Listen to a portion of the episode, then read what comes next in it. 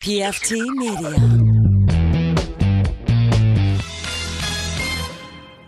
You are now listening to Cinema Crespediso. Chris All the Crespo fun. Radio Show. Everybody likes it. Listen to his shit.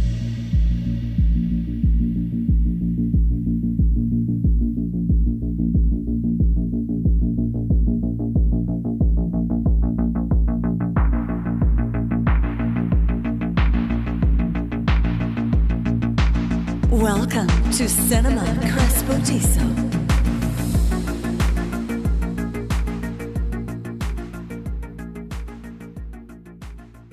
Ladies and gentlemen, welcome to episode 259 of Cinema Crespo Crespediso. I'm your host, Chris Crespo, chilling in the Crespediso studio, doing my thing, looking at the weather outside this window. Let's see. I see I'm tornado. Your threat level is Kansas green. Kansas green.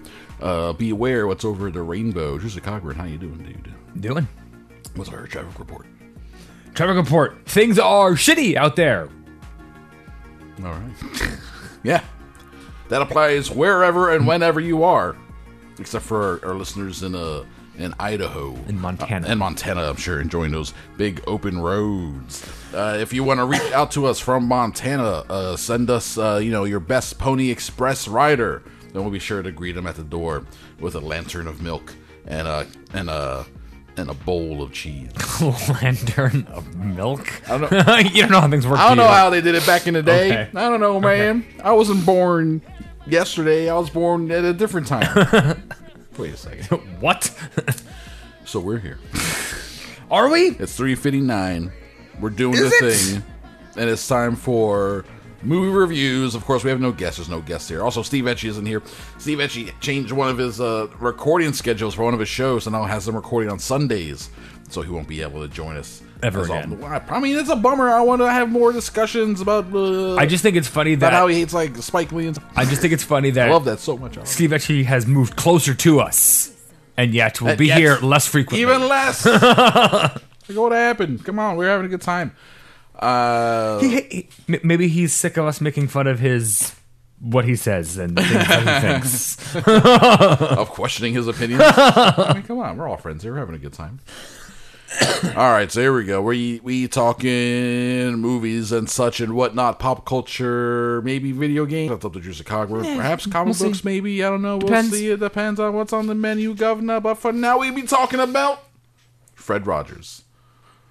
A beautiful day in the neighborhood. Drew Cogburn's got a rot- well. Last I checked, Rotten Tomatoes score of like ninety-seven percent. it, it dropped a point. It's ninety six. Bum bum bum. Uh, highly rated. I'm sure like eight point five or 8.1. something. Eight point one. Yeah, sure. I'm not sure if I go to Top Critics. It'll... Oh, Top Critics is seven point nine three. Seven point nine. So okay, so roughly. It's eight- But still- eight. it's right around eight. But still, out of the top critics, not a z- not a single rotten, Not a single rotten. not a single rotten review from the top critics. There you go. From the top critics. Who are the top critics on Rotten Tomatoes? Those Don't know. people that are generally like they work for actual publications that are owned by like Tribune Media and stuff like that. People have been around for a while, have some name recognition within the film community. All the other people are all your Joe Schmoes like me who like have our own websites and we paid the money to join into the online film society, film critic society, and then you can Nobody cares. and no one cares. It's a bunch of bullshit. It's a watered down number. So anyway, A Beautiful Day in the Neighborhood, starring Tom Hanks as Fred Rogers. It says inspired by a true story up top. Let Mm-hmm. you know right away, this ain't a Fred Rogers movie. No, no, it is not. was, uh, This is this is a movie about what's his name? Okay, something Vogler. Uh, Vogel, Vogel, uh, Lloyd. It was about Lloyd, guy. It was about Fred Rogers' friend Lloyd. Lloyd. Would you, would you like to meet my Would friend meet- Lloyd? would you like to meet my friend Lloyd? Interesting narrative device of the movie. Mm. It's an episode. Yeah, it was. Opening credits, opening theme song. Yeah.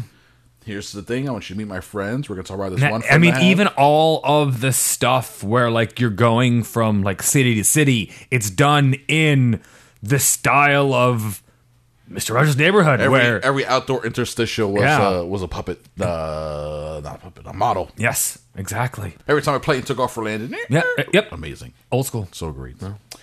Um, so it's not uh, Fred Rogers' story. It's a story of some guy named Lloyd. Yeah, he's a writer. and how he meets Fred Rogers and how Fred Rogers changes his changes life. his life and teaches him how to deal with his feelings. And it's a sneaky way to make a Fred Rogers movie without making a Fred Rogers movie. Mm-hmm. He's in it a decent amount, Yeah, no, he is. but it's for sure. It's more of, but he's more of a support. He's definitely like the lead supporting character. yes, it's not his movie. Movie belongs to this guy, played by uh, not Zach Braff. yeah, exactly. Uh, Maybe more ta- hopefully more talented than Zach Braff. I mean, he was fine enough in this. Hopefully. I guess he was okay. I couldn't help but look. Matthew Rice. Matthew Rice, R R H Y S, one of those. Correct. Like a Jonathan Rhys Davies. Yes. Jonathan Rhys Myers. Yes. Rhys Rhys. Whatever. One of these UK. So I guess he's from the UK. More than likely. English. Englishman.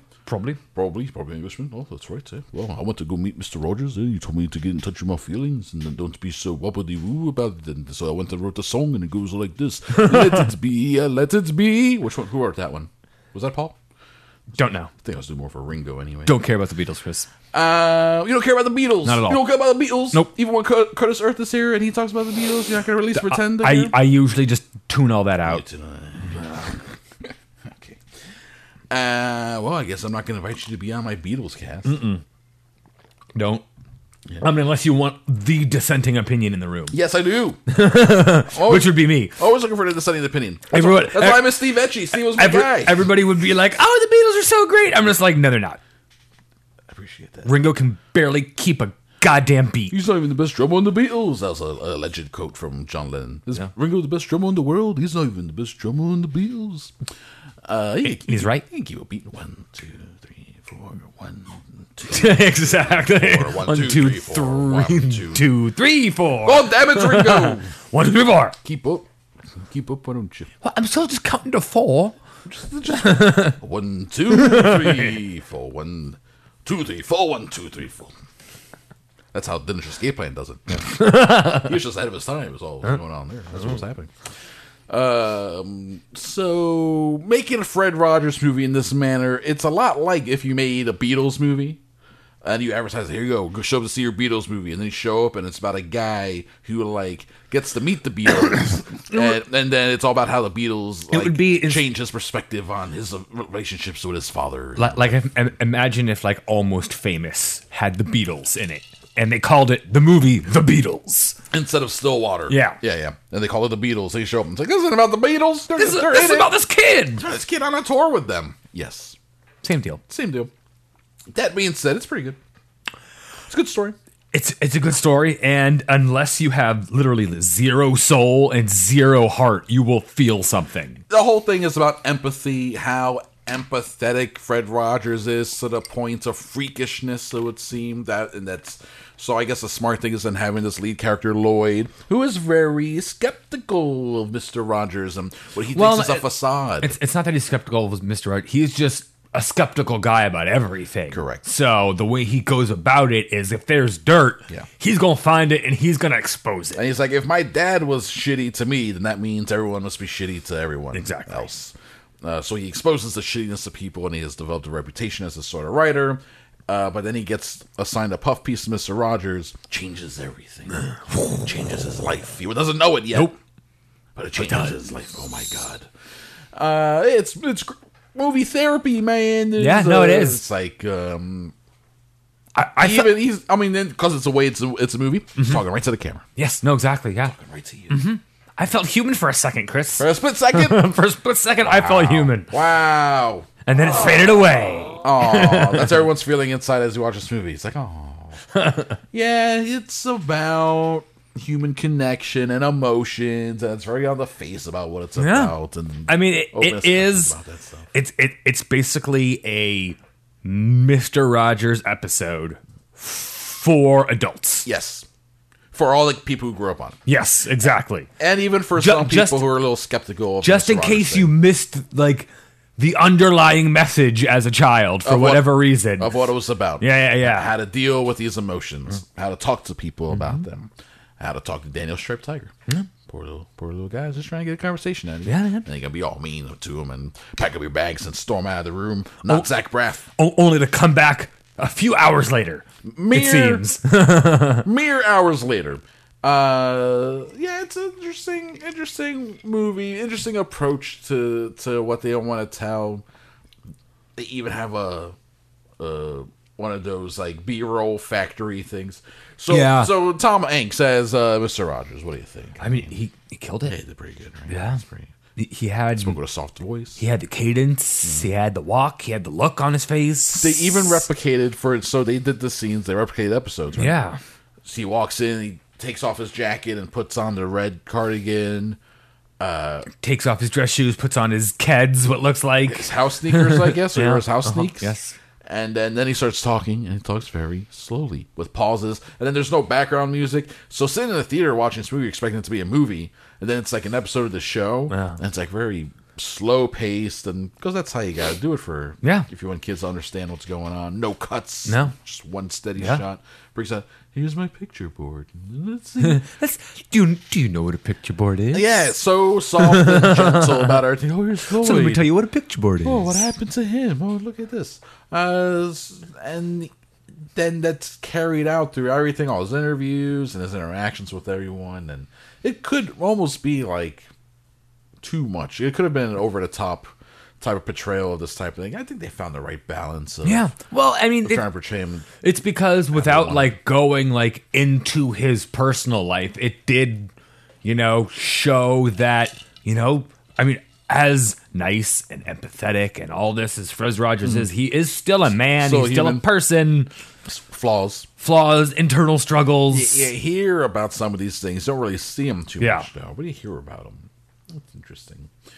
Um, weird. Uh, uh, reference to the not weird, but they threw in a reference to like the, the myth of him being a sharpshooter, Yeah. Vietnam sharpshooter. That's, it was such a great urban legend. It is. It's a fun one. it's one it's one of the better urban legends. It's a good one. Man, he was out there shooting, uh, exactly. shooting uh, Just Charlie up in the trees. capping him left and right, came back, kids show. Came back. We gotta help the kids deal with their divorces, their parents' divorces. Yeah. Um, the movie did make me feel like uh, not. I was expecting it to make me feel happier, more joyous. Made me feel kind of sad. When I was walking out there. I was like, eh, I'm a little sad now. Well, I mean, A lot of emotion in this movie kind of made me feel like, man. At That's end of I was a little drained that's kind of the of emotion. I mean that, but the movie was about learning how to deal with your emotions, Chris. Well, I, I can't deal with them. Drew. so I did two dabs before the show. I can't deal with my emotions. Who did you have a fight with, Lloyd? Exactly. I'm Lloyd. Like, stop. I'm here to interview you. What's going on? No, who, no, did, no. who did you have a fight with, Lloyd? I'm here to interview you. Well, How am I not myself? It's, it's and- two and- hours and who- of. and who's Jerry Lloyd? It, it's who's Jerry? it's two hours of. uh It's not your fault, Bill. It's not your fault. Yeah. It's not your fault. how am I not myself? Don't say that, man. Don't say that. how am I not myself? How am I not myself? It's not your fault, Will. How am I not myself? How am I myself? not myself? Yeah. It's not your fault. Uh, yeah, it's good. It's good. I mean, it's very well made. Very interesting approach to it. Uh, I really can't find much fault with it at all. You know, yeah, I mean, I mean, agreed. Right? Yeah. It's one of those things. Right? I mean, and, and, and that's why it was his number three movie of the weekend. how much money did it make? Thirteen point five million. That's not bad. How much did it cost? It couldn't have cost that much. Uh, it doesn't say according to the numbers. I would put it at like maybe twenty five million dollar. I would say it's like a twenty five million dollar movie. I mean, most of the money probably went to Tom Hanks and recreating that set. And the sets, yeah, the sets and uh, the cool. But that's the thing, though. It's still like PBS, almost PBS level, maybe a little bit better than yeah, "A Beautiful Day in the Neighborhood." Uh, did you have that song stuck in your head walking out of the movie? Nope. But that that the the subway scene was probably one of the better scenes of the movie. Good, cute scene. It really distills the whole nature of the Yeah. show and the, un- the universal nature of. Uh, yeah, that was good. That's why it's in the trailer. That works good in the movie as well.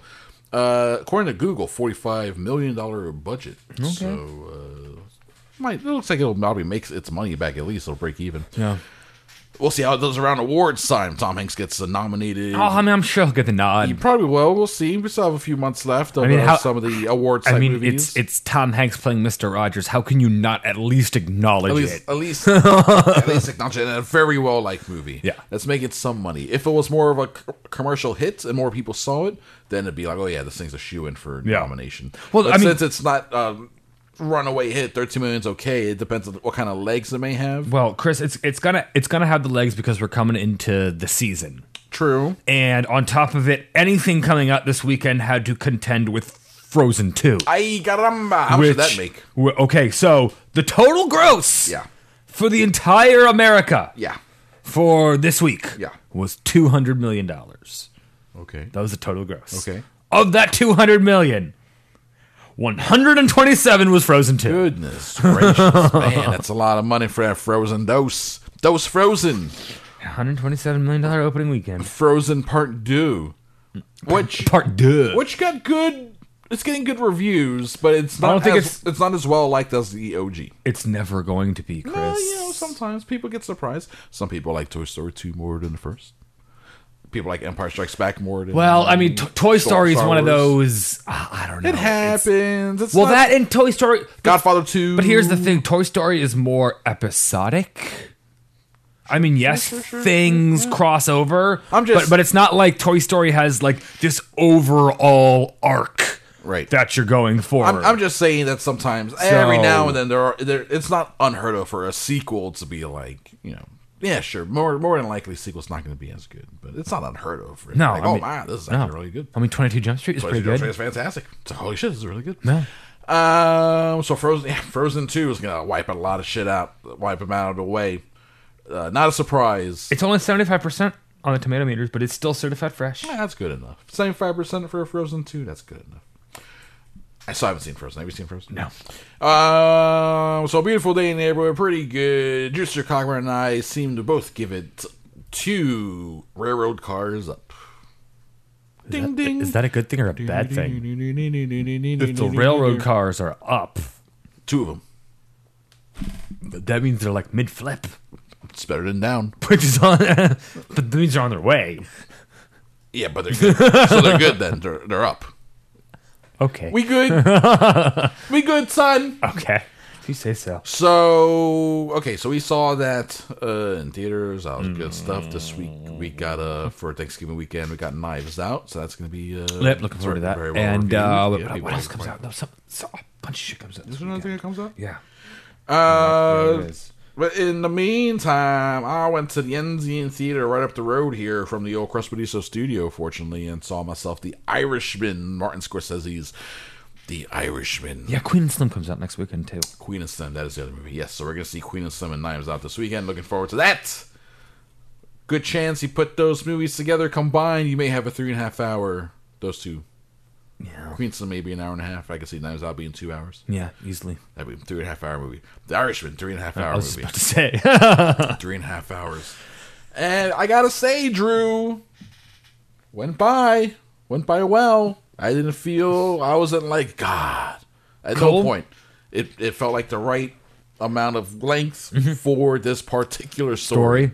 Story. it didn't feel bloated. No. Like it, it didn't drag where it wasn't supposed to drag. Because sometimes the story's supposed to drag. sure, So, there were two scenes where. and especially in a three and a half hour in a, fucking in, epic. A, in a three and a half hour movie, there were like maybe two scenes I, I was thinking of. I was like, yeah, we could do without this scene. Okay. So it was like, what, two, four minutes of movie, five minutes of movie? Impressive. Uh, there's a lot of characters and a lot of facets, so it's almost like Is it all, is it almost more than is it's like should have this been a series? I was about like to say a miniseries? a miniseries or like is this really only one story that we're fucking seeing here? Yeah, it's a thing. So it is multiple stories. Okay. it's the beginning is the story of uh, I don't know what it is, Frank Sheeran, Shearing, this Irish guy, this Irish fellow, the Irish man, is the Irish man. Thank you very much. the one who is Irish. Oh, that's what that means. The uh, movie doesn't. He's never called. Does someone call him Irish at one point on the screen? It never says the Irishman. When the movie starts, the title cards say, um, "I heard you paint houses," which is what's the name of the book. oh, okay. Yeah, so it's weird that the movie itself, as the movie happens, it says, "I heard you paint houses" on the on the screen. Okay. It never says the Irishman. It's weird. Okay, interesting. Uh, and then, in case you don't realize what they're talking about, remember this Martin Scorsese, who at the end of the movie, when uh, The Departed, when a guy gets killed for being a rat, then he has a rat walk across the screen. Martin Scorsese not afraid of uh, sledgehammering you with his points. Yeah, no. He, he says, "I heard you paint houses," and then uh, there's a shot of some dude, no, uh, some of, of like ostensibly De Niro shooting someone, and then there's blood splattering on the, Ah, wall. I like it. go. That's what it is. I like it. Painting them houses. Um, so it's he's a hitman who, based on true story, he's telling his life story. It's got a Henry Hill Goodfellas vibe to it. He's narrating his whole life thing about how he started really low on a totem pole during as a union truck driver, stealing meat from a supplier um, on the route and uh, getting busted for it, not turning anyone in, getting off scot free with the legal system. And then through that, his lawyer then I was like, "I like you. Let me introduce you to some people." That's where he get gets introduced to the Joe Pesci character, who's a mob type guy. Uh, Harvey Keitel's in the works over there somewhere as a side character. That's the thing. Harvey Keitel's in this movie barely speaks. He's off on the side wearing sunglasses. He's just like that dude. It's a big movie. Yeah. Um, and then uh, the first like 40 minutes of the movie, because I checked my phone. Since I was in the back corner yeah. of this theater, I was like, I can actually keep track of the runtime, and I'm interested in seeing how this movie is broken up. Uh, it's 40 minutes until Pacino shows up Okay. as, as Jimmy Hoffa.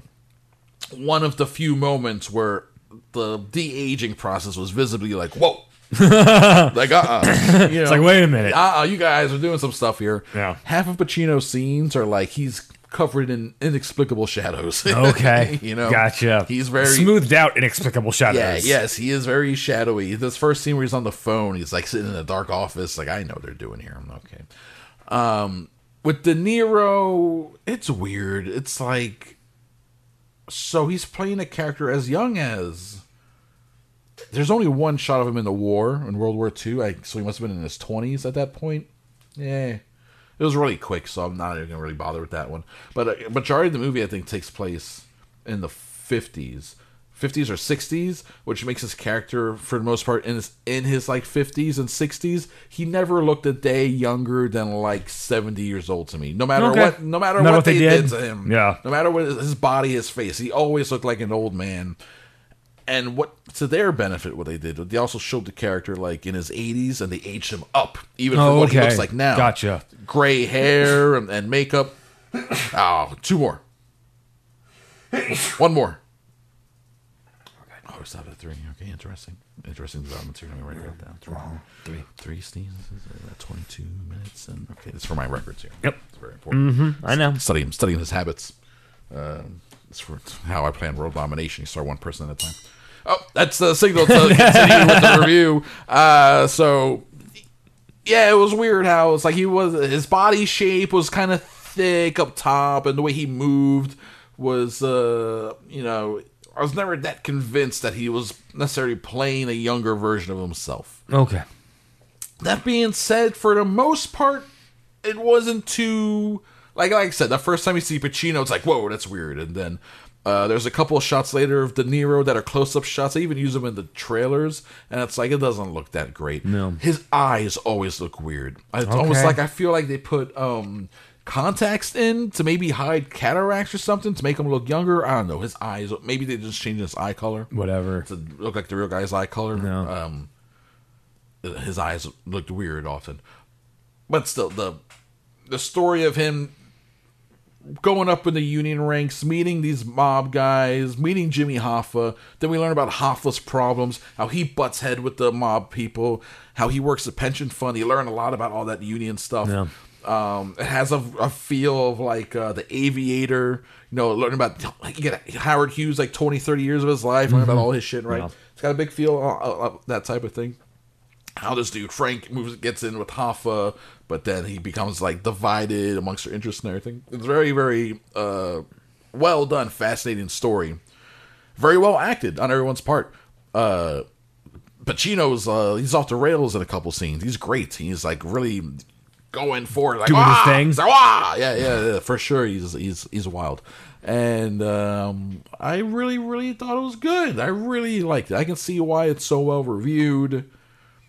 Is it a masterpiece? You know what? It, it comes out on Netflix again in just a few days. I'm looking forward to rewatching it I'm looking forward to watching it. Period. for sure. Yeah, yeah. You gotta gotta get your review. Gotta get your opinion on this one.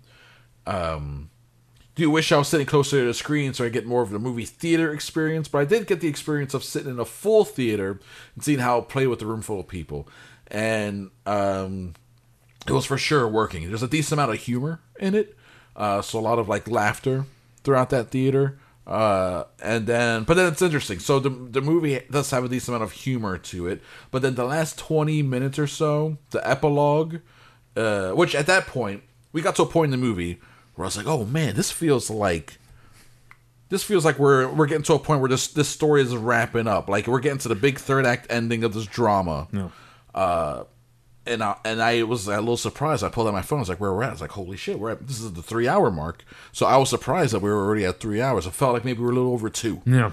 So it was for sure going back faster than I thought.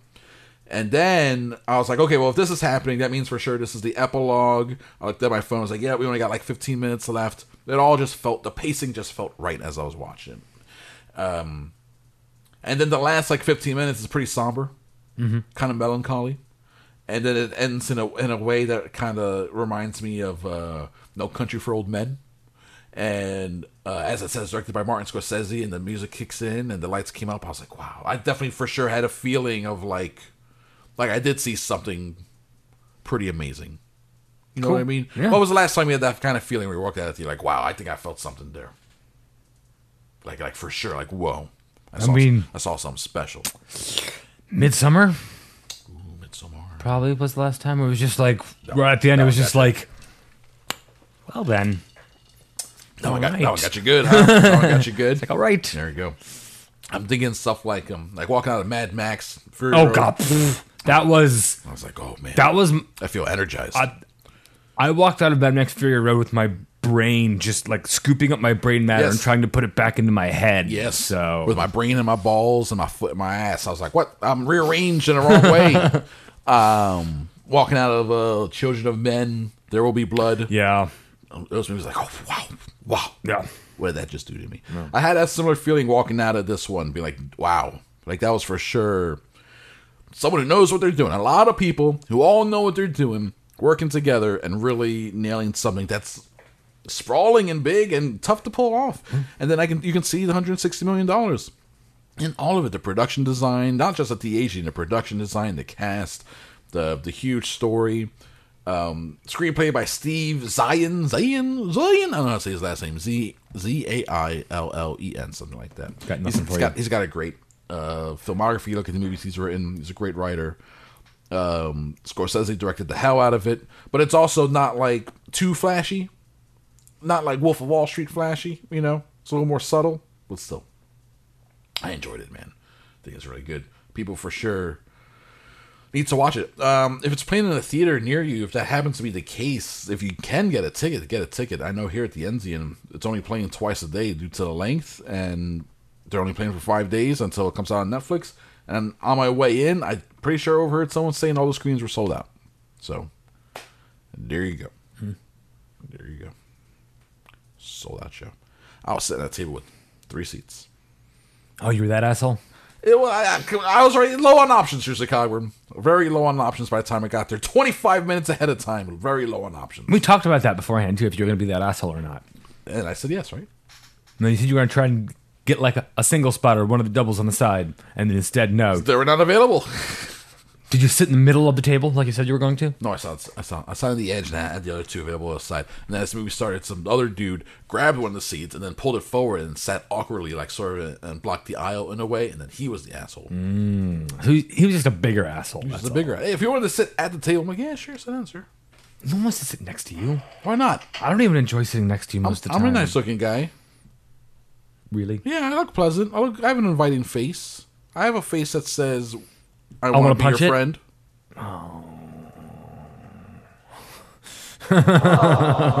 um. So the Irishman, very good. Uh, Rotten Tomato score. I'm sure it's in the 90 90 Oh, percentile. that's a good question. Uh, with an average rating, I'm sure of like probably eight points something. I'd give it like an eight, like an eight out of ten.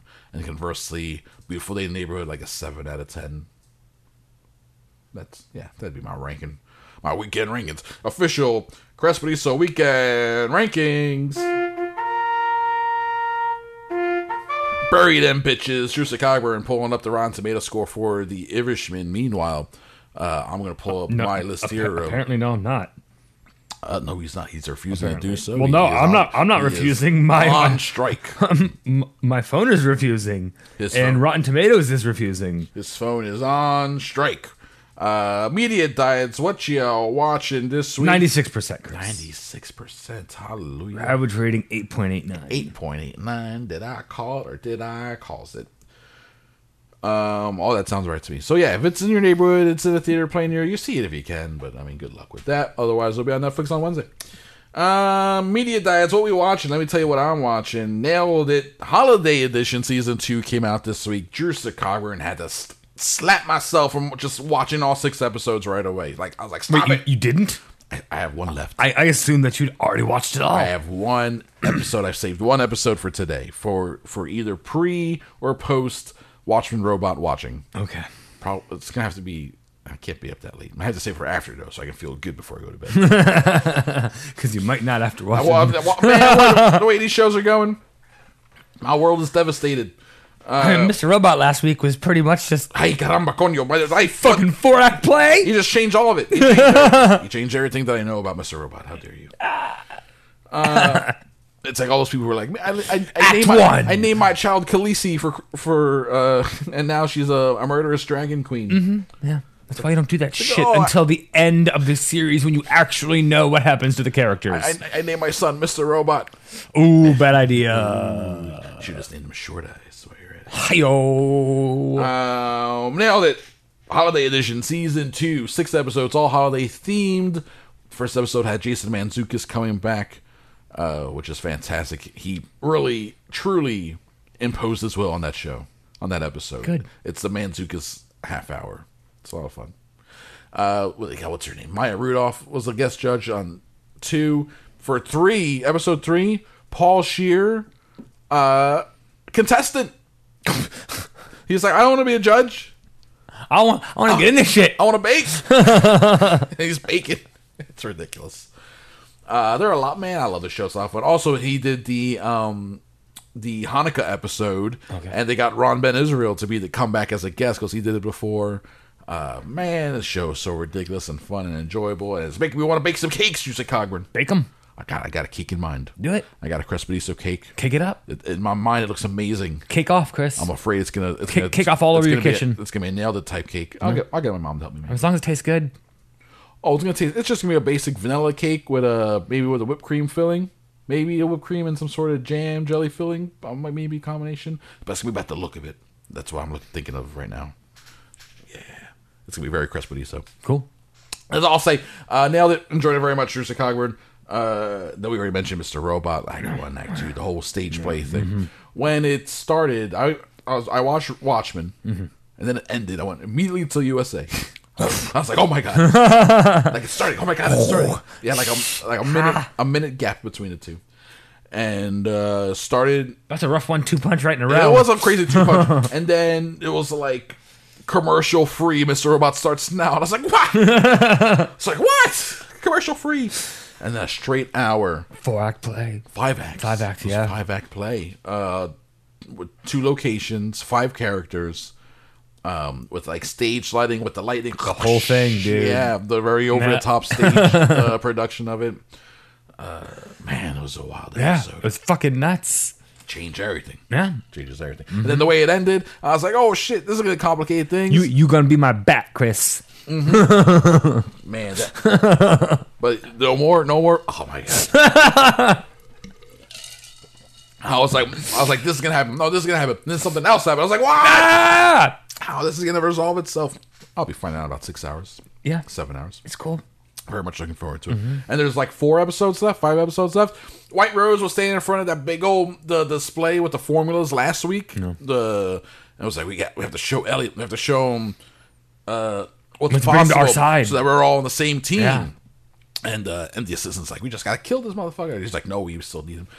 Um, but now that he knows, here's the thing: now that Elliot knows the truth about Mr. Robot, does he want to go to a world where all that is, where Mr. Robot is back? Does he want to go back to uh, a possible We'll find out next week on Mr. Robot. Same robot time, same robot channel. Can't wait. Can't wait for Mr. Robot. Yeah, let's- and then fucking Watchmen with the Looking Glass episode. The Looking Glass episode was wild. I got questions about that. Uh, obviously, we're doing the three episodes at a time Patreon episodes. We'll talk more detail then. But yeah, that was that was some good shit, man. Laurie Laurie Blake, she's such a hard ass bitch. I like how hard ass she is. Yeah. I don't like a lot of her dialogue.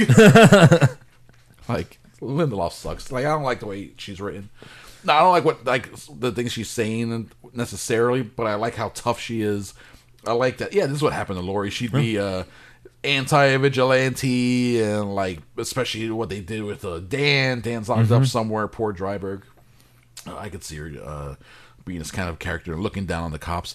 Good line about what was the thing. Um, you know what's the difference between the the vigilantes and the cops, the masked cops, and they're like, we don't know. And she's like, I don't know either. Neither do I. Neither. Take that. Hi-yo! Mic drop, walking away.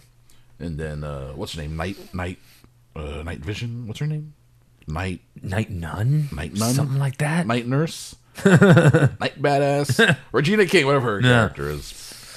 Uh, she's just standing there like, oh shit, she got, she got us good. Oh, I got got. She got us good. Looking glass, mirror guy. She got us good, mirror, guy. Uh, that's a, it's it's good. But again, Is anything true? it's Lindelof. Is anything true? I don't know. See, now it's Lindelof. Three episodes. There's more episodes left of Mr. Robot to get things answered and explained and wrapped up. And it's a final season, so we're expecting Yeah. things to be wrapped up. Lindelof was like, I designed this season to be a one and done. If HBO wants to continue doing a season two, they can, and they can do it without me if they want to. But this is supposed to be contained Yeah. just like the original Watchmen. Um, but is that going to happen? Well, that was episode four. Yeah. So there's only five left because I think there's nine episodes. Man, I don't know. It just means there might be a crazy couple episodes where a lot of shit happens. Where a lot of shit happens. They're also doing the thing where every episode is sort of centered on a character. Yeah. Or just like they did with the OG book. Yep. So they did one on uh, on Regina King's character, one on Tim Blake Nelson's, one on uh, on Jean Smart's, and there was the fourth one. I can't remember. Well, we can see Doctor Manhattan. Maybe never. I mean, maybe we'll just get allusions to him the whole time. God, God, come on. I'm gonna see some blue penis, man. I ain't talking about No the blue- Avatar, no blue dildo? porns on Pornhub. What? No blue. The blue dildo wasn't enough for you. I mean, that was okay. Giant blue dildo wasn't good enough with attachable balls. It was okay. It was okay. It was okay. Um, Mandalorian episode three. yeah, come on. Now that's that's a good show. God damn, That's Chris. that's a good show, man. I've got to get me one of those. Gotta get one of those. Um, they're gonna have Baby Yodas available for sale of course they, dude. by Christmas already. When Not gonna not. the second I saw it, I was like, "So how long until the plush toy comes out, want one. and how long until they sell out?" until they sell out. yeah, I'm definitely, I'm definitely gonna want one. Um, uh, Bill put this on on the in, on our Facebook group, and I told him I was gonna steal it uh, and claim it as my own insight. Okay, But I guess I just accidentally gave him credit. damn it. Uh, it's very much a lone wolf and cub Shogun assassin type of deal. Yes. Uh, where it's um, for people who don't know, Shogun Assassin is two movies combined: Lone Wolf and Cub series, a samurai pushing his little child. Uh, I mean, little child, like kids in a basket. But he's like yeah. eight. Yeah. Uh, pushing him through some sort of like feudal wasteland and just like cutting people down while the child like prays for their souls. It's pretty awesome. Uh, this is very much it, the bounty, Yeah. the bounty hunter with a child, yeah. and then people are hunting them down. Yeah. come on. I mean, Star Wars is going back to what brought them in their original glory, just ripping off samurai and westerns. they lost their way. Finally, they're being brought back into Yeah. into the right path Yeah. of ripping off the proper things that they should have been ripping off the whole The time. whole time, yeah. Just straight up old samurais and westerns. Um, man, it's good. Yeah, it is. It's good. agree. It's good. Good. You- Good. did you watch his doc materials this week? I did not. That's the one that I have not caught up on. Okay. So uh, I'm gonna have to do a bit of catching up on this. But we got a holiday weekend coming. We're gonna have a little bit of extra time. Mm-hmm. I'll be able to do that for sure. Uh, have you watched it? Are you up on it? Are you enjoying it? Yeah, it's good stuff. Are getting good? Yeah. Uh, so they just did. They've done episode three so far. Because things are getting wackier. We're getting further north. Yeah. So Uh, has our demon? When's our demon gonna settle into its uh, final polar bear? form? no, I'm Probably the end thinking. of the season, right? Whoa. Last episode, maybe. I don't think the last episode. I think probably around. I mean, obviously she has to get to the north and probably see at least one of those war bears before her demon will turn into it. Okay. I, would assume. Fair, gotta have knowledge of them Yeah. before the, the her demon, her soul, takes that form. Yeah. Before it then settles. Yeah. Into whatever. True. So, True. but yeah, it's fun. I'm enjoying it. All right, very cool. I'm gonna have to. I'm gonna have to um, catch up. I have to catch up. Anything else you watching? Anything else you Oh. getting down with? I watched The King on Netflix. Uh, what's that one? That Timothée Chalamet is uh, King Henry V. And who? Uh, Pattinson. Is barely in the movie. Oh, really? Barely in it? I thought he wasn't going to be in it more. Uh, how was it? It was good. Yeah, Two and a half hours, a little long. that is a little. Um, but for what it was, it was. I mean, it's you know, it's historically accurate. Yeah. So if you know what happens, then no big surprises here. sure, it's just the unfolding of things. What's the style of it? How much? You, what is it? A little stiff, a little formal? Do they try to update it? Uh, it, it- they didn't try to update it. Um, Robert Pattinson's French accent is god awful.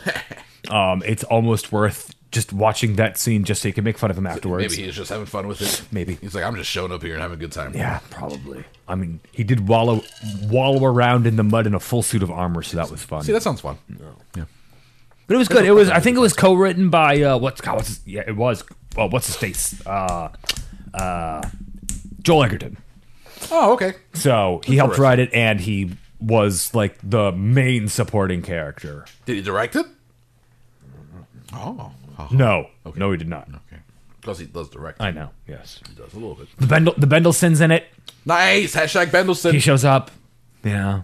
so it's got a good cast. No, I mean it, it's of the better Netflix movies. Okay. but it's still it's still a Netflix movie. Still a Netflix movie. So- interesting. Very interesting. The King. Yes. All right, good old Timothée Chalamet, or uh, once in future uh, ruler of Arrakis.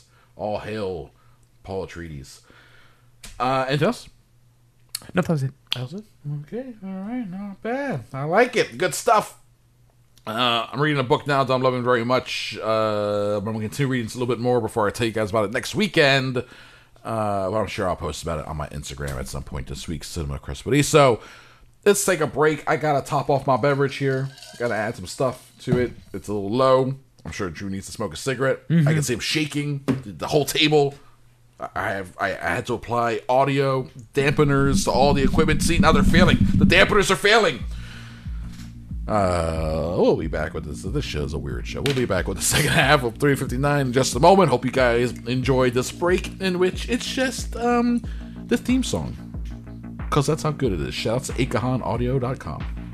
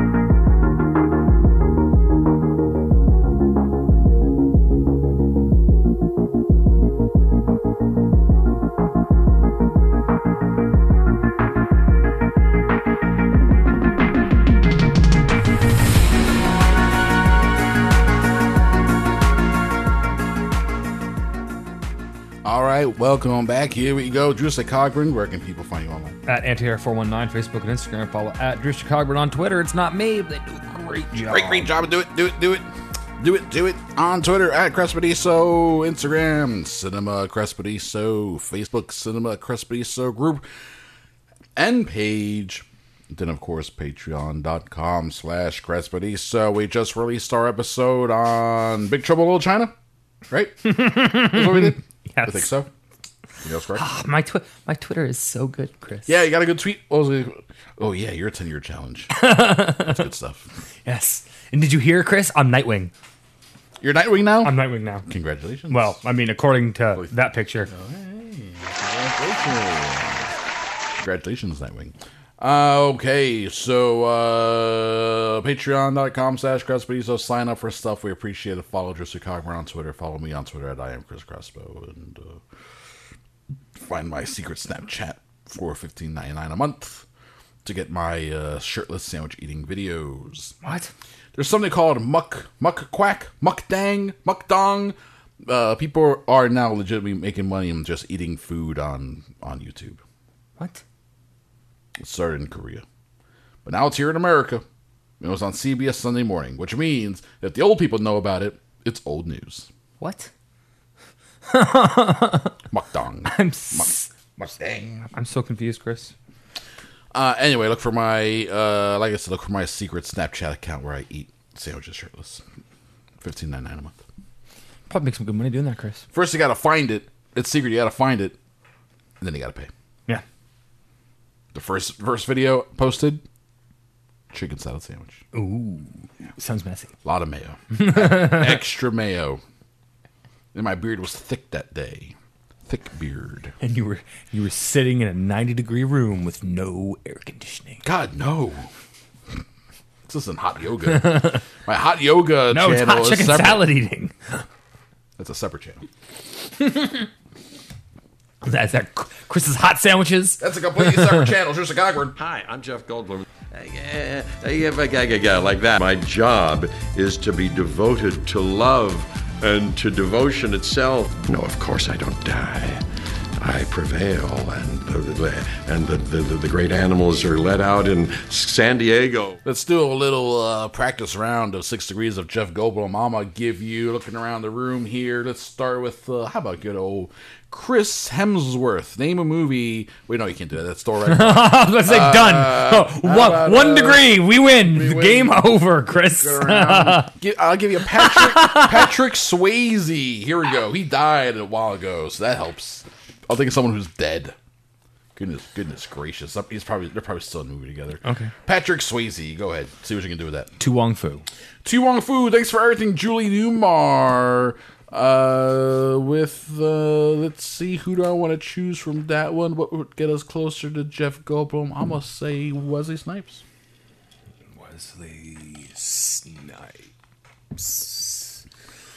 to the gold bloom. Snipes to bloom. Snipes to bloom. Snipes to Bloom is the name of my childhood memoir, in which I discuss my uh, struggles with puberty. And and and the snipe that you never caught. No, the uh, how my circumcision led to the the, the, the developments of uh, the you know et cetera, et cetera. Snipes, Snipes to Bloom, and how I overcame, you know, reattaching the certain parts of the. Wesley Snipes, Juicy Skyward.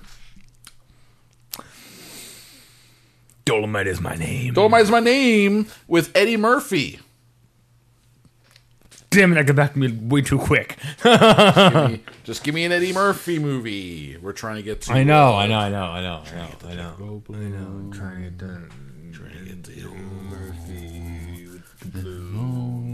Murphy to the gold blue. I am trying to send the I am trying to send the movie to you. If I if you think of if you say a particular movie, I can go to Jeff Goldblum. I'm sending it to you with my brain. Here we go. Wow wow wow wow wow wow wow wow. Wait, if I say a movie, you can say Jeff Goldblum, or you can get me I, to Jeff I Goldblum. can get to Jeff Goldblum. Yeah. Oh, okay. Yeah, yeah, yeah, yeah, very easily.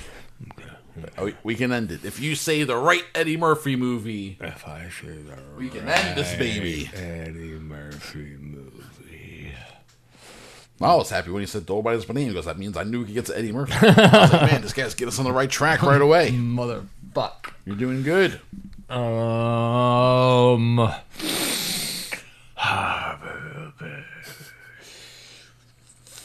Thinking hard or hardly thinking. Fuck. This is where I say. Uh, Well, let's, well, uh, I'm trying to. Now that you said that there's a specific movie you're looking for, I'm trying to figure out what that movie is so I, I know. can say it. I know it's hard. You're trying to think two steps ahead. Just, just, just pick one. Just pick a popular one. Don't go deep. Don't go deep on filmography. Don't overthink it. Um. Um. Fuck it, Beverly Hills Cop. All right, Beverly Hills Cop with Damon Wayans, who was in.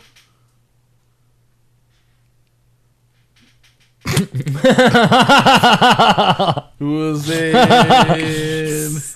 Damn it, Chris! You can do this. He was in. There's a whole bunch of fucking movies. But specifically,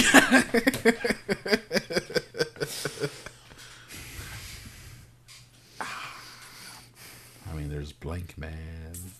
That doesn't get us anywhere. No. Everyone forgets about Blankman. I don't forget about Blankman. No, we can't. It was on TBS every other day when say. we were growing up. How can you forget about that movie? Good old Blankman. I mean, we got we, we got your major pains. Mm-hmm. We got, to, but he's the only one in that movie. Like, I can't think of anybody else in that movie to Right. like bring us to the proper point. There's one where he is with a couple of guys,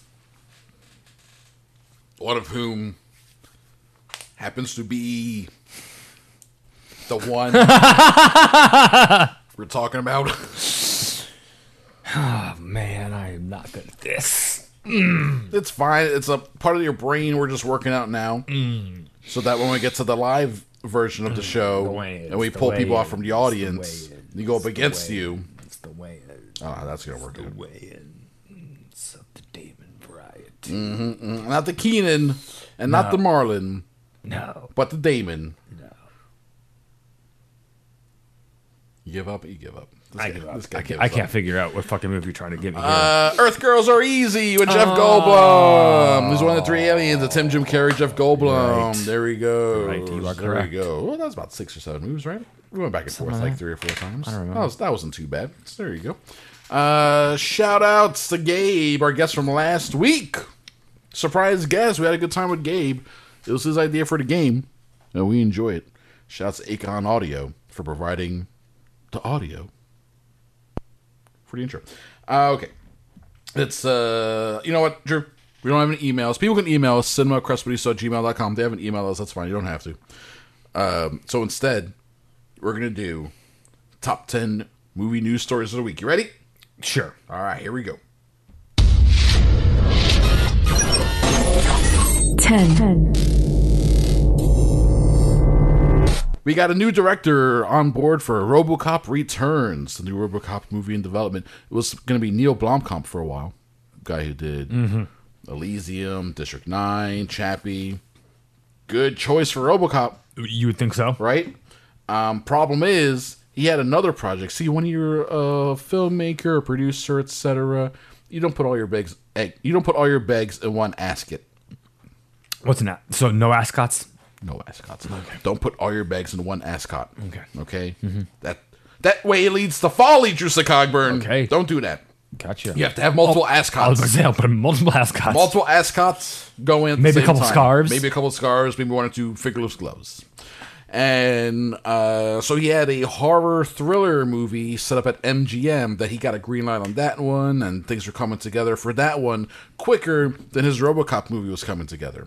So he went to I think it's Warner Brothers, and he was like, "Guys, MGM has my other movie up and running. I, if you want, I can do this, and then I'll come back and do RoboCop."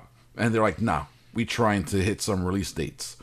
So he has moved on due to scheduling conflicts to make his movie his thriller, and instead, uh, another person's been brought on. This fellow by the name of uh,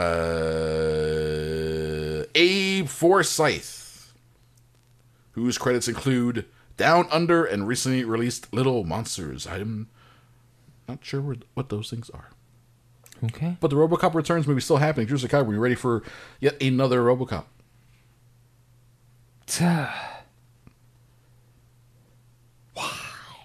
Money. Did the last one make that much? No. That's why they're not doing a sequel to that one. What makes them think that making another one will bring in any sort of return? Because the, I think the first one made money. That's why they ended up doing two and three. And that was how long ago? 88. Okay. That hasn't stopped them from going back to the 80s well for other for other modern nostalgia pieces, especially doing the old this is a direct sequel to the original RoboCop. Like even ignoring Frank Miller's RoboCop 2, mm-hmm. which is interesting. I like RoboCop 2. why not? It's chintzy and corny, but it's fun. It's got Tom Noonan as a bad guy. They're all doing a drug called Nuke.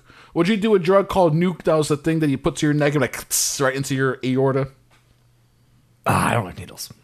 But it's not like a needle thing though. Technically, it's like a little. I'm sure it's a tiny needle in there, but it's like it's like what people use for like diabetic medicine or. I don't like needles. Okay, there we go. There's that one. Juicy Cogward. Juicy Cogward on record. He doesn't like needles. Nine. So, Drew, Disney Plus, as I'm sure you've noticed, using now uh, a lot of stuff obviously aimed for families, as well as straight up kids. Are you ready for adult fare? Sure. How are you? Maybe. Disney Plus head honcho Kevin Mayer said recently, "We are adding more stuff that's aimed at grown-ups. It takes lead time to create really high quality original programming. We have them coming on in a cadence we think is the right cadence that we can make sure it's high quality." I feel like this line here, Drew, is a dig at Netflix. We don't want to rush things through just to have volume. That's not our philosophy. We want to do fewer things better. It feels like Okay, I like that. Right. I like fewer things better, right? as opposed to just a whole bunch of shit. As opposed to here's four movies a week. It's all garbage. They're all bad. They're all bad. That- That's what Netflix does. Isn't that crazy? No. They really shit the bed on that one. I hope that doesn't happen with HBO Max when they come out next year with all of that programming. As long as HBO doesn't change what the, they've been killing it, doing it the way they've been doing it for as long as they have. They have, but HBO Max is going to be more. Uh, well, probably get less quality then, right? unfortunately. Unfortunately, right? That's a bummer, isn't it? There's no way it can all be that good. No way. What they all have now isn't all that good. You get your occasional John from Cincinnati's or uh, or Luck or uh, what are other ones that uh, that kind of crept a bit.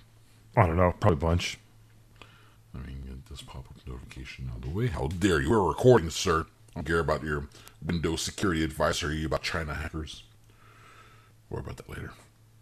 Um, so more Disney stuff uh, to be aimed at grown-ups coming eventually, but Drew, don't expect it right away. Because they're working on it. Eight. So uh, the internet was a buzz for a hot minute about news of uh, Todd Phillips sitting down with Warner Brothers about a possible Joker sequel, contract negotiations in the works. That would include Todd Phillips also getting to do solo movies based on other characters. Okay. This Drew all turned out to be hogwash. Good. Yeah. I'm glad. not necessarily hogwash, but ain't no contract negotiations, ain't no uh has not gotten that far at all. Now the Joker has made a billion dollars at the box office on a fifty million dollar budget. Warner Brothers would be a fool not to be like, please, We need to find a way to capitalize on, on this some more, please. Joker two. Come on, Joker two, guys. We'll give you an extra five billion dollars. Joker two, let's do it. And um oh, I actually got a quote here where Phillips, Todd Phillips himself has actually clarified exactly how far these types of negotiations or talks I should say have gone. He said, um, here's the real truth about a sequel. Joaquin and I have talked about it, and while touring the world with WB executives, we're sitting at dinner and they're saying, "So you thought about blah blah blah," but they're but talking about contracts. It's not a contract for us to even write a sequel. We've never approached Joaquin to be in a sequel. Well, that happened again. I just think the article was anticipatory at best. So I mean, So they're chatting. most likely it's gonna happen I mean, when's it going to happen? Who knows? three years from now, after the Batman. Which is man, that thing's getting wild. Yeah, no shit. Did I pull that story? I don't think. Uh, no bonus story, guys. Oh my god, here you go. Bonus story.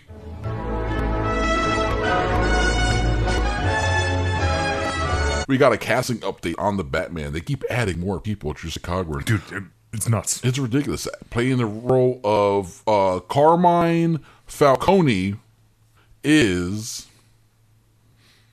Dun, dun, dun, dun. Come on, Chris. Harrison Ford. That's correct. You got it. No, uh, I forgot. I forgot who it was. I didn't actually pull the story, and I thought uh, if I did a long lead like that, my brain would kick in properly and say who. But you know what?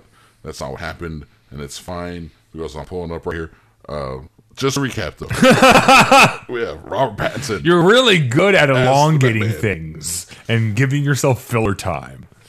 I appreciate that very much. That's a skill that I feel It's like I developed it's a- over the years and my m- much time in radio and podcasting and scrolling and, scrolling. and uh, so we have Robert Pattinson's Batman. we have uh, Jeffrey Wright as Commissioner Gordon, Mm-hmm. of course. Yes, we have uh, we got a Catwoman, Zoe, Zoe Kravitz, yep. daughter of Lenny Kravitz and uh, Stepdaughter of Aquaman. Aqua, Aqua, right? Is that right? Yes. Yeah. Stepdaughter of Aquaman. That's pretty cool. They're almost the same age. That's what I'm saying. It's hilarious. They're almost the same age. Oh, here we go. Updated cast. Oh, I found it. Okay, here we go. Uh, Carmine Falcone will be played by John Turturro. Mm-hmm. Is that something? Yeah. That's pretty interesting. I'm really surprised that Andy Serkis is Alfred. And Alfred is a crazy choice. Um, oh, I, did I pull that? That may be a separate story. Um, and then uh, uh, we got our uh, Paul Dano as Riddler. We got uh, Colin Farrell as Penguin. It's a stacked cast with a lot of villains, right? Mm-hmm. I'm gonna see if I pull the story. I pull it? I can't, I can't. And um, it, now the Carmine Falcone uh, casting leads more credence to the he's a major character in the the Long Halloween, which is when how everyone feels like this is where it's going, which is essentially just Batman fighting a lot of villains. Yes. Which is what they did with Batman Begins. Batman Begins is sort of Long Halloween. Yeah, kind of. yeah. So are they sort of doing that again? Know. Maybe. We'll see. But no, it's looking pretty, pretty crazy. That Batman movies. There you go. That was your bonus story of the week. Moving on now, number seven.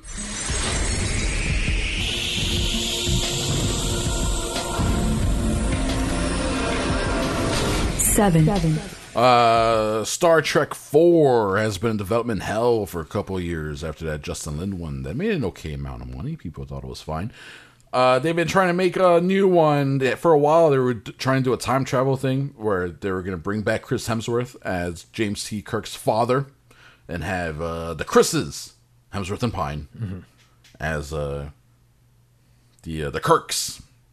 James Battling and- Kirks? James and whoever. Well, I I don't know if they're mean- battling whatever. Well, technically, but wasn't wasn't Chris Hemsworth? All isn't he already his father in the movies? That's what I'm saying. Technically, right? He played his dad Yeah. in the opening scene. Yes.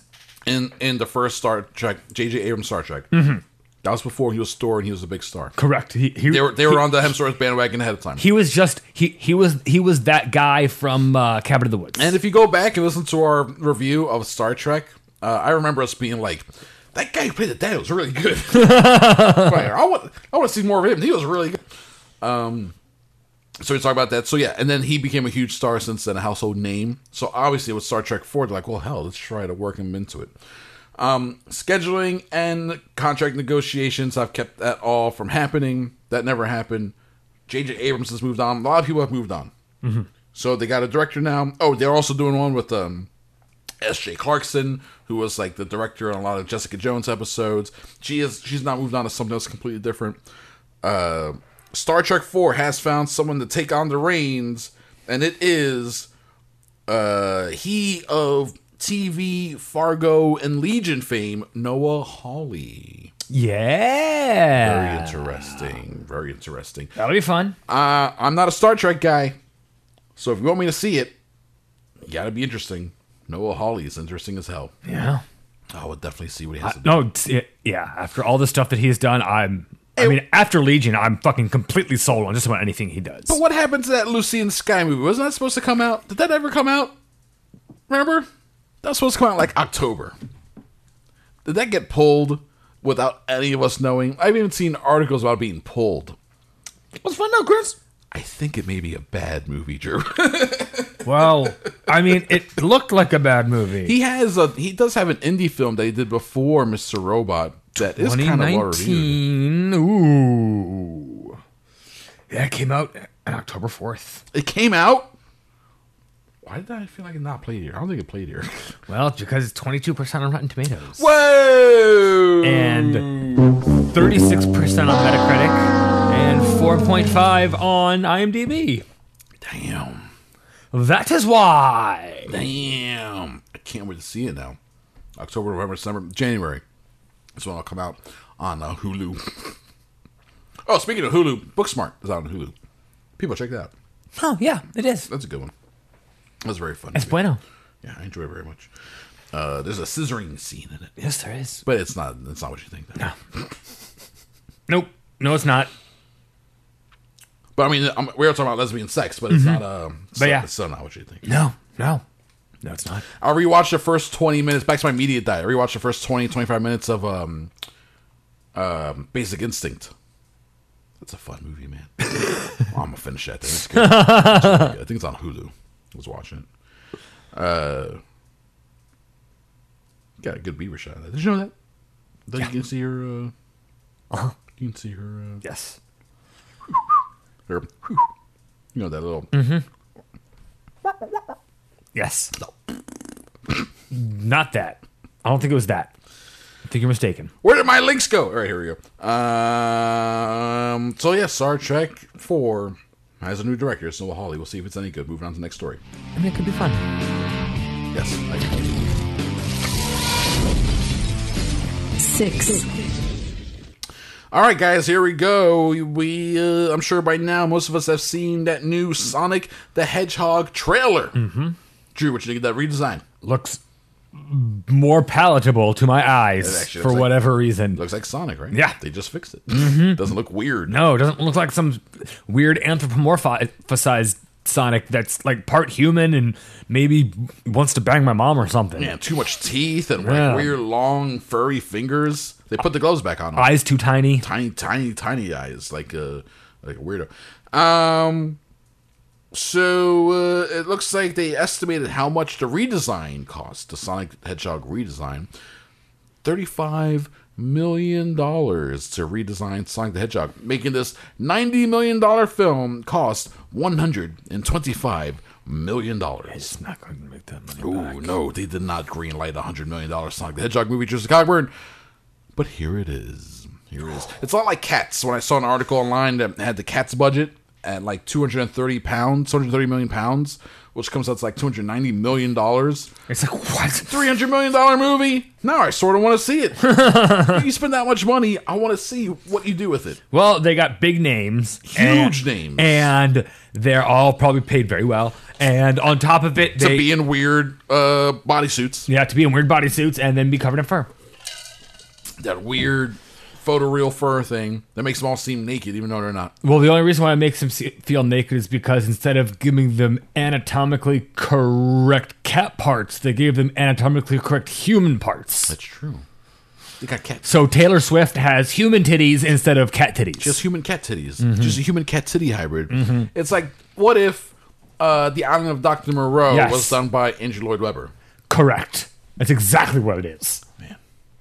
No, I want to see it. got any of that strychnine laying around from the nineties? No, no, I don't. You know, it's an alkaloid, and that's why it's so addictive, just like caffeine. Or anyway, that's a book I'm reading. I'll talk to you about that later. Mm-hmm. Um, I saw this funny. Part of the reason why I pulled up this story is because I saw this tweet that went around. Some people were sharing it. Someone was like, "Yo," a weird impassioned plea. They were like, "Yo, we all complain about the Sonic design. They heard our complaints, went back and redesigned it." So now it cost them thirty-five million dollars to redesign it. We need to show them that we appreciate the redesign by showing up to this movie and seeing it and, and, and spending our money to see this movie, which is like the bullshit of bullshits. That makes me so mad. Yeah, no. It's bullshit. They made a thirty-five million dollar mistake.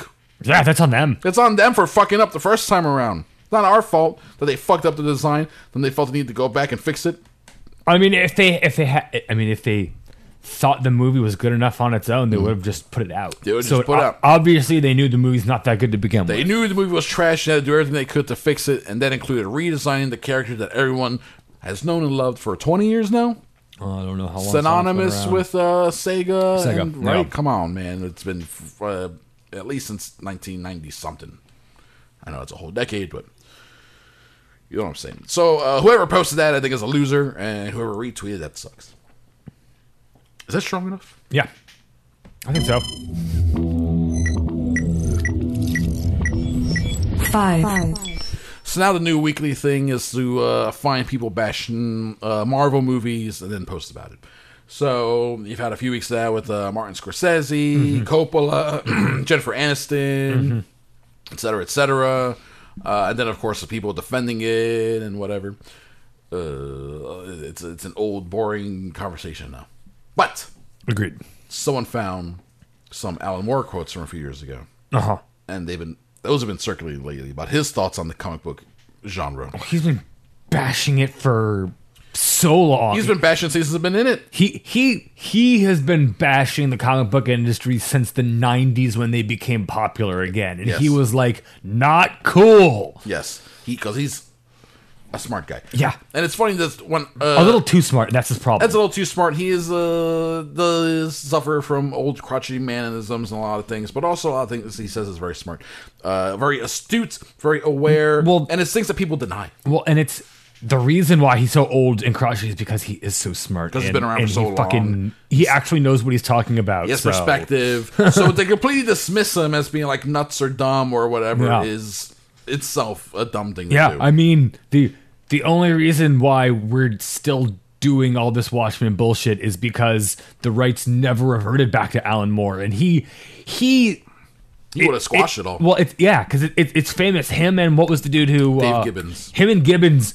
joked when they first signed the deal because Alan Moore was actually really concerned about it Yeah. Mm-hmm. at the time, and he was like. Dave Gibbons looked at me. He's like, "Listen, they're never gonna do any of this stuff that you think they're gonna do. They're never gonna do it. They don't. They're, they're not gonna put the money into it. They're not gonna do this. They're never gonna do it." And Alan Moore was right, and they did everything he said they were going to, Yeah, which is why he still doesn't own the rights to his own work. It took him a while, but they did do all those things. That's 100% true. And the things he has to say now about comic books, comic book movies, and superhero culture at large, a lot of it's very true. Well, I mean, he's been commenting on it since Watchmen. That's why Watchmen's so fucking good. And uh, and then, but since then, nerd culture and comic book culture has only gotten stronger Yeah. and more uh, ingrained in society and what we have going on. Which means, as, as popular and groundbreaking as Watchmen was, nobody really got it. they didn't get it. And uh, now Alan Moore is trying to talk to people about like this is what's going on, and no one wants to hear it because no one wants to hear that they're a bunch of grown man babies. Well, they are. That's why, that- that's why we call them fan boys, not fan men. That's true. There's no such thing as fan men. A bunch of fanboys. Mm-hmm. Alan Moore quote, I think the impact of superheroes on popular culture is both tremendously embarrassing and not a little worrying. While these characters were originally perfectly suited to stimulating the imaginations of 12 or 13 year olds, today's franchise Ubermenschen aimed at a supposedly adult audience seems to be serving some kind of different function and fulfilling different needs. Uh, this is fascinating. Um, primarily mass market superhero movies seem to be abetting an audience who do not wish to relinquish their grip on A, their relatively reassuring childhoods, or B, the relatively reassuring 20th century. I think that's very interesting. The continuing popularity of these movies to me suggests some kind of deliberate, self imposed state of emotional arrest combined with a numbing condition of cultural stasis that can be witnessed in comics, movies, popular music, and indeed radical sp- cultural spectrum. Uh, but then he goes on. He takes. He, this is the best part. So he, he, he what he just did, Drew, was uh, he just took a whole like he walked into the middle of the uh, the comic book movie arena and took a big steam pile of shit right in the middle took a big it. old Stephen pile of shit right in the middle of it, called a bunch of fanboys fanboys. The next quote is him standing over that shit, dumping gasoline on it, and lighting it on fire. and then aiming a fan, a, a, an oscillating fan, so everyone can smell his burning shit. Because this is, this is some hot stuff right here. Superheroes themselves, largely written and drawn by creators who have never stood up for their own rights against the companies that employ them. See, just like you talk about this anger about the rights and all that mm-hmm. stuff, it's all in here. What seem to be largely employed as cowardice compensators, perhaps a bit like the handgun on the nightstand. I would also remark that save for a smattering of non-white characters and non-white creators, i.e., your Black Panthers, etc. Mm-hmm. Save for them, these books and iconic characters are still very much white supremacist dreams of the master race. In fact, I think that a good argument can be made for D.W. Griffith, Griffith's Birth of a Nation as the first American superhero movie and the point of origin for all those capes and masks. Damn. Damn. Was that the sound of a machine gun just mowing down a whole crowd full of nerds? Yes, pretty much. Being and, like- and it's and, and it was being done by the Merlin of nerds. The Merlin of nerds. the Merlin of nerds was like, "Fuck you, retards! You all suck."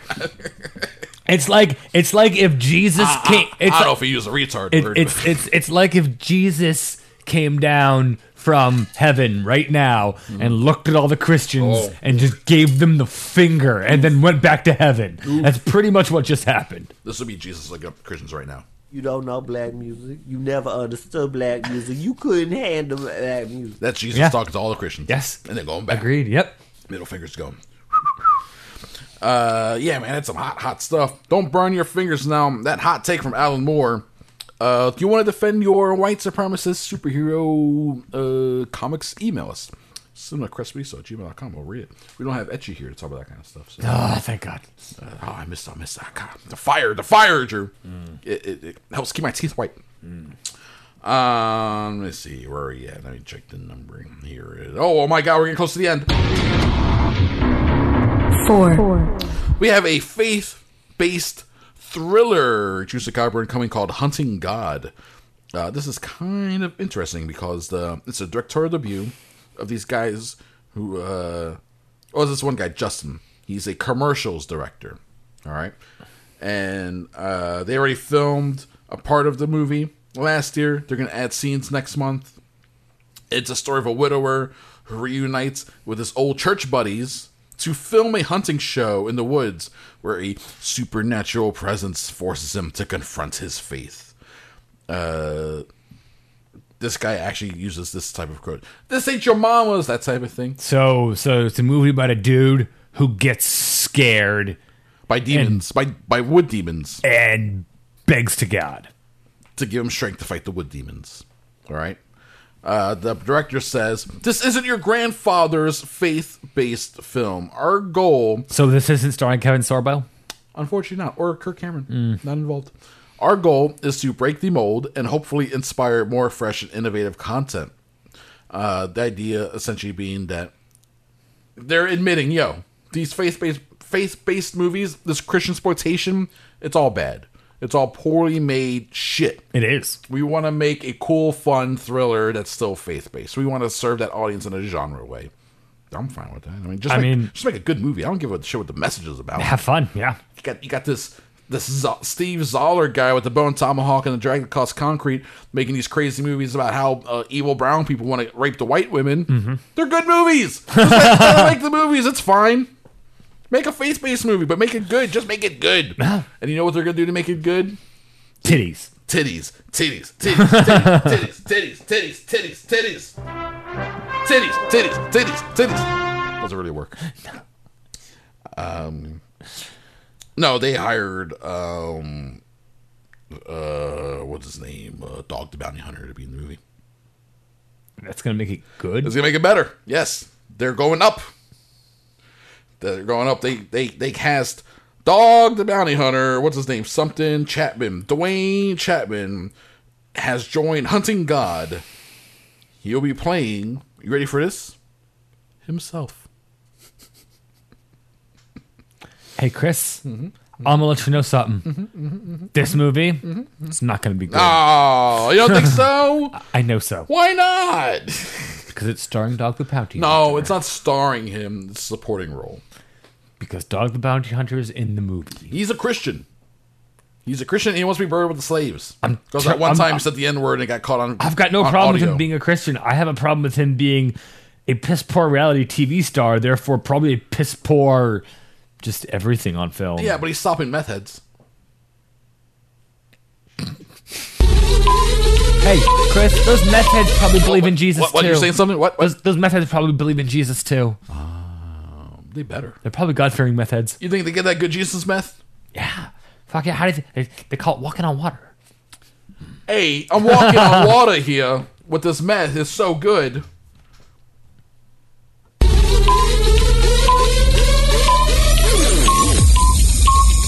Three. Chuck Palahniuk's Survivor is a story that they've been trying to make into a movie since, uh, well, since it came out.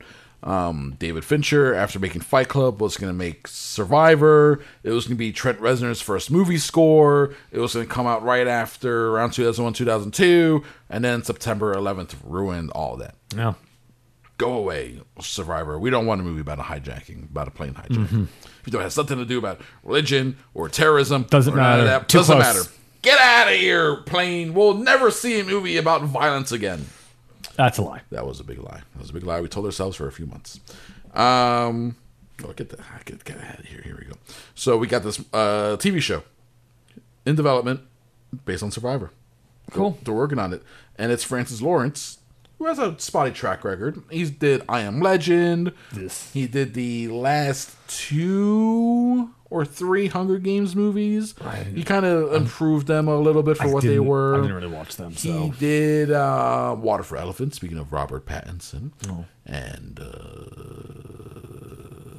uh, Constantine. Oh, I love Constantine. Constantine, yeah. So he's done a bunch of stuff. Uh, he's been around for a while now, and he's uh, he wants to make Survivor into a TV show. He's actually tried to make it into a movie ten years ago. Uh, he couldn't crack the tone in the script, lost the rights to it. It bounced around Hollywood. The rights have come back to him, and now he thinks he figured it out. There And in the meantime, he figured out the tone, and he wants to do it as a TV show. So uh, Survivor is a really good book. I highly recommend people uh, read it, check it out. Although, hell, I read it when I was in college. That was a long time ago. Mm-hmm. It could be dumb. I also liked Boondock Saints when I was in college. So, I mean, come on. College me was stupid as fuck. Yeah. Can, can be. Stupid as fuck. I was watching Boondock Saints, listening to Machine Head, and reading Chuck Palahniuk. I was a monster. Yeah, you were. I was a terror to be around. Just bad. Drinking Bud Lights. Mm-hmm. Frosted tips. No, that was a good thing. that was a proof to ladies that had some bit of style. Along with that would be necklace that you kept on for X number of decades. I got so many compliments on it. so many compliments. Every time I did, I was like, what? oh, yeah, I'm wearing it. I forgot. I forgot all about that.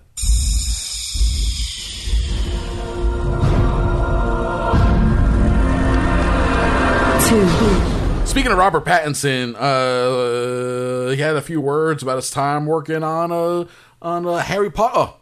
oh yeah, he was in that, that one He was in version of it. Harry Potter and the Goblet of Fire. He played Cedric Diggory. I, I barely remember And then any he of that died. stuff. I think he died. Oh, okay. Died. Uh, I remember going to Tokyo for the first time and sitting in my room looking out over the city and be like, how has this happened? It was really special.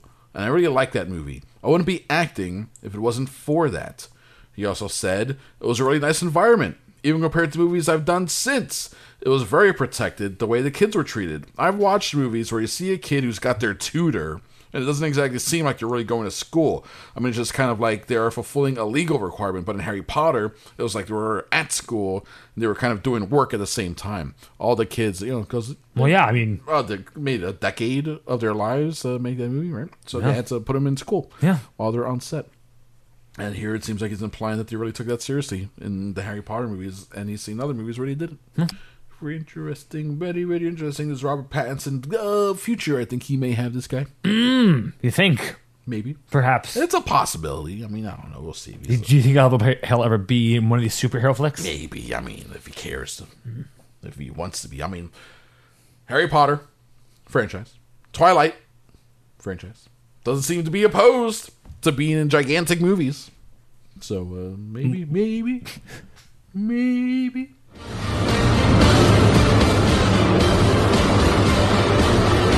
One. Charlie Kaufman is the writer slash director behind such movies as being John Malkovich adaptation, Eternal Sunshine of the Spotless Mind, Anomalisa. Uh, do all these things? What do these movies have in common, Drew? Existential dread. Yes! Existential dread, batshit insanity, connected to New York. Come on. He writes and directs weird, weird movies that are very much about um, life and how do we figure it out. You ever seen the movie Human Nature? It's about a it's, a, it's sort of a Howie Mandel walk like a man type of thing. Some guy who's a really hairy dude is found in the woods and they shave him and train him to be a man. Oh no. Sounds interesting though. It's okay. It's not bad. It's not bad. It's from like 15 years ago. Um, Charlie Kaufman, who is working on a Netflix series, uh, Netflix, oh, next Netflix movie, excuse me, called I'm Thinking of Ending Things, some sort of adaptation, is also set to release a book, a novel, a novel called Antkind, as opposed to Mankind, Antkind. Ah, uh, sounds interesting. Okay, let me just find you a synopsis. B. Rosenberger Rosenberg, neurotic and underappreciated film critic, stumbles upon a hitherto unseen film by an enigmatic outsider, a film he's convinced will change his career trajectory and rock the world of cinema to its core. His hands on what is possibly the greatest movie ever made, a three month long stop motion masterpiece that took its reclusive auteur 90 years to complete. B knows that it is his mission to show to the rest of humanity. The only problem the film was destroyed, leaving him the sole witness to its inadvertently ephemeral genius. All that's left of his work is a single frame from which B must somehow attempt to recall the film that just might be the last great hope of civilization. Thus begins a mind boggling journey through the hilarious nightmare escape of a psyche as lushly Kafka esque as it's atrophied by a relentless spew of Twitter, etc., etc., etc. Fun. There you go. Acquired in 2012, according to EW by the publisher. Antkind's been in w- works for a while. Uh, ben Greenberg, VP and executive editor at Random House, says Antkind is a hilarious, devastating, epic mindfuck. I've never read anything else like it. I mean, when you say all that, I, I think Kurt Vonnegut. So Sure. Well, what's Kaufman, if anything, but uh, 21st century Vonnegut, I'm okay with that. right? Someone's got to pick up those reins and, and move forward. Drew, Drew Coburn, can you name the one Kurt Vonnegut movie? The one movie he has appeared in? He was in a movie? He was in a movie playing himself. no. Of course not. Of course not. It's fine. No one remembers it. It is the Rodney Dangerfield in the classic Back to School. Weird. So he, didn't even like Stan Lee it. It wasn't in even one of his own movies. No. He's on Rodney Dangerfield Because they, comedy. they've made a surprisingly amount, they've made a surprising number of Kurt Vonnegut movies. yeah, it's like, oh, he, With starring some very big profile names, and obviously the movies are not good. he wrote a lot of books. Yeah, yeah, yeah. I mean, uh, God, they wouldn't stop playing Breakfast of Champions on Comedy Central in the late 90s. So awful. It's like, please stop playing this Bruce Willis movie. It's terrible. It was awful. It's terrible. Nick Nolte did a version of Mother Night. Oof. Yeah, awful stuff. Oof. Bad movies. I guess an oof. So I'm looking forward to Antkind. It's to be a great book. Uh, comes out sometime next year. Your copies today. Here we go, Drew. Time for us to both turn to the audience and give them our final thoughts. What is the moral for today's episode? What have we learned?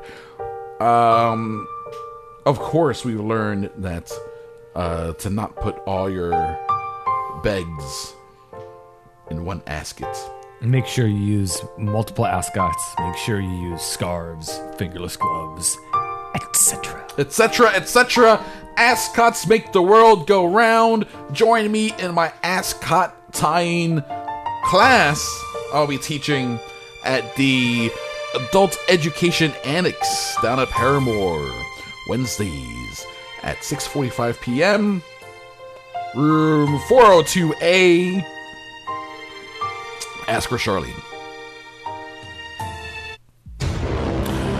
Just a guy. Thank you, sir. You're welcome. I appreciate your assistance. Hmm. And you listeners, you are welcome for this week's episode. It's free. So you better not be complaining about shit. Motherfuckers be complaining about shit. I mean, yeah, that's what the internet's for, That's right? what the internet's for. Complain about shit. It's free. no. You're welcome. It's free. Uh, you don't think people won't be complaining? Go to our Apple reviews. Look at the last review, the most recent review. Motherfuckers be complaining. Cool. Motherfuckers. Thank you, Drew. You already said that. Oh, I did. Don't ask me why. Is it I'm digging your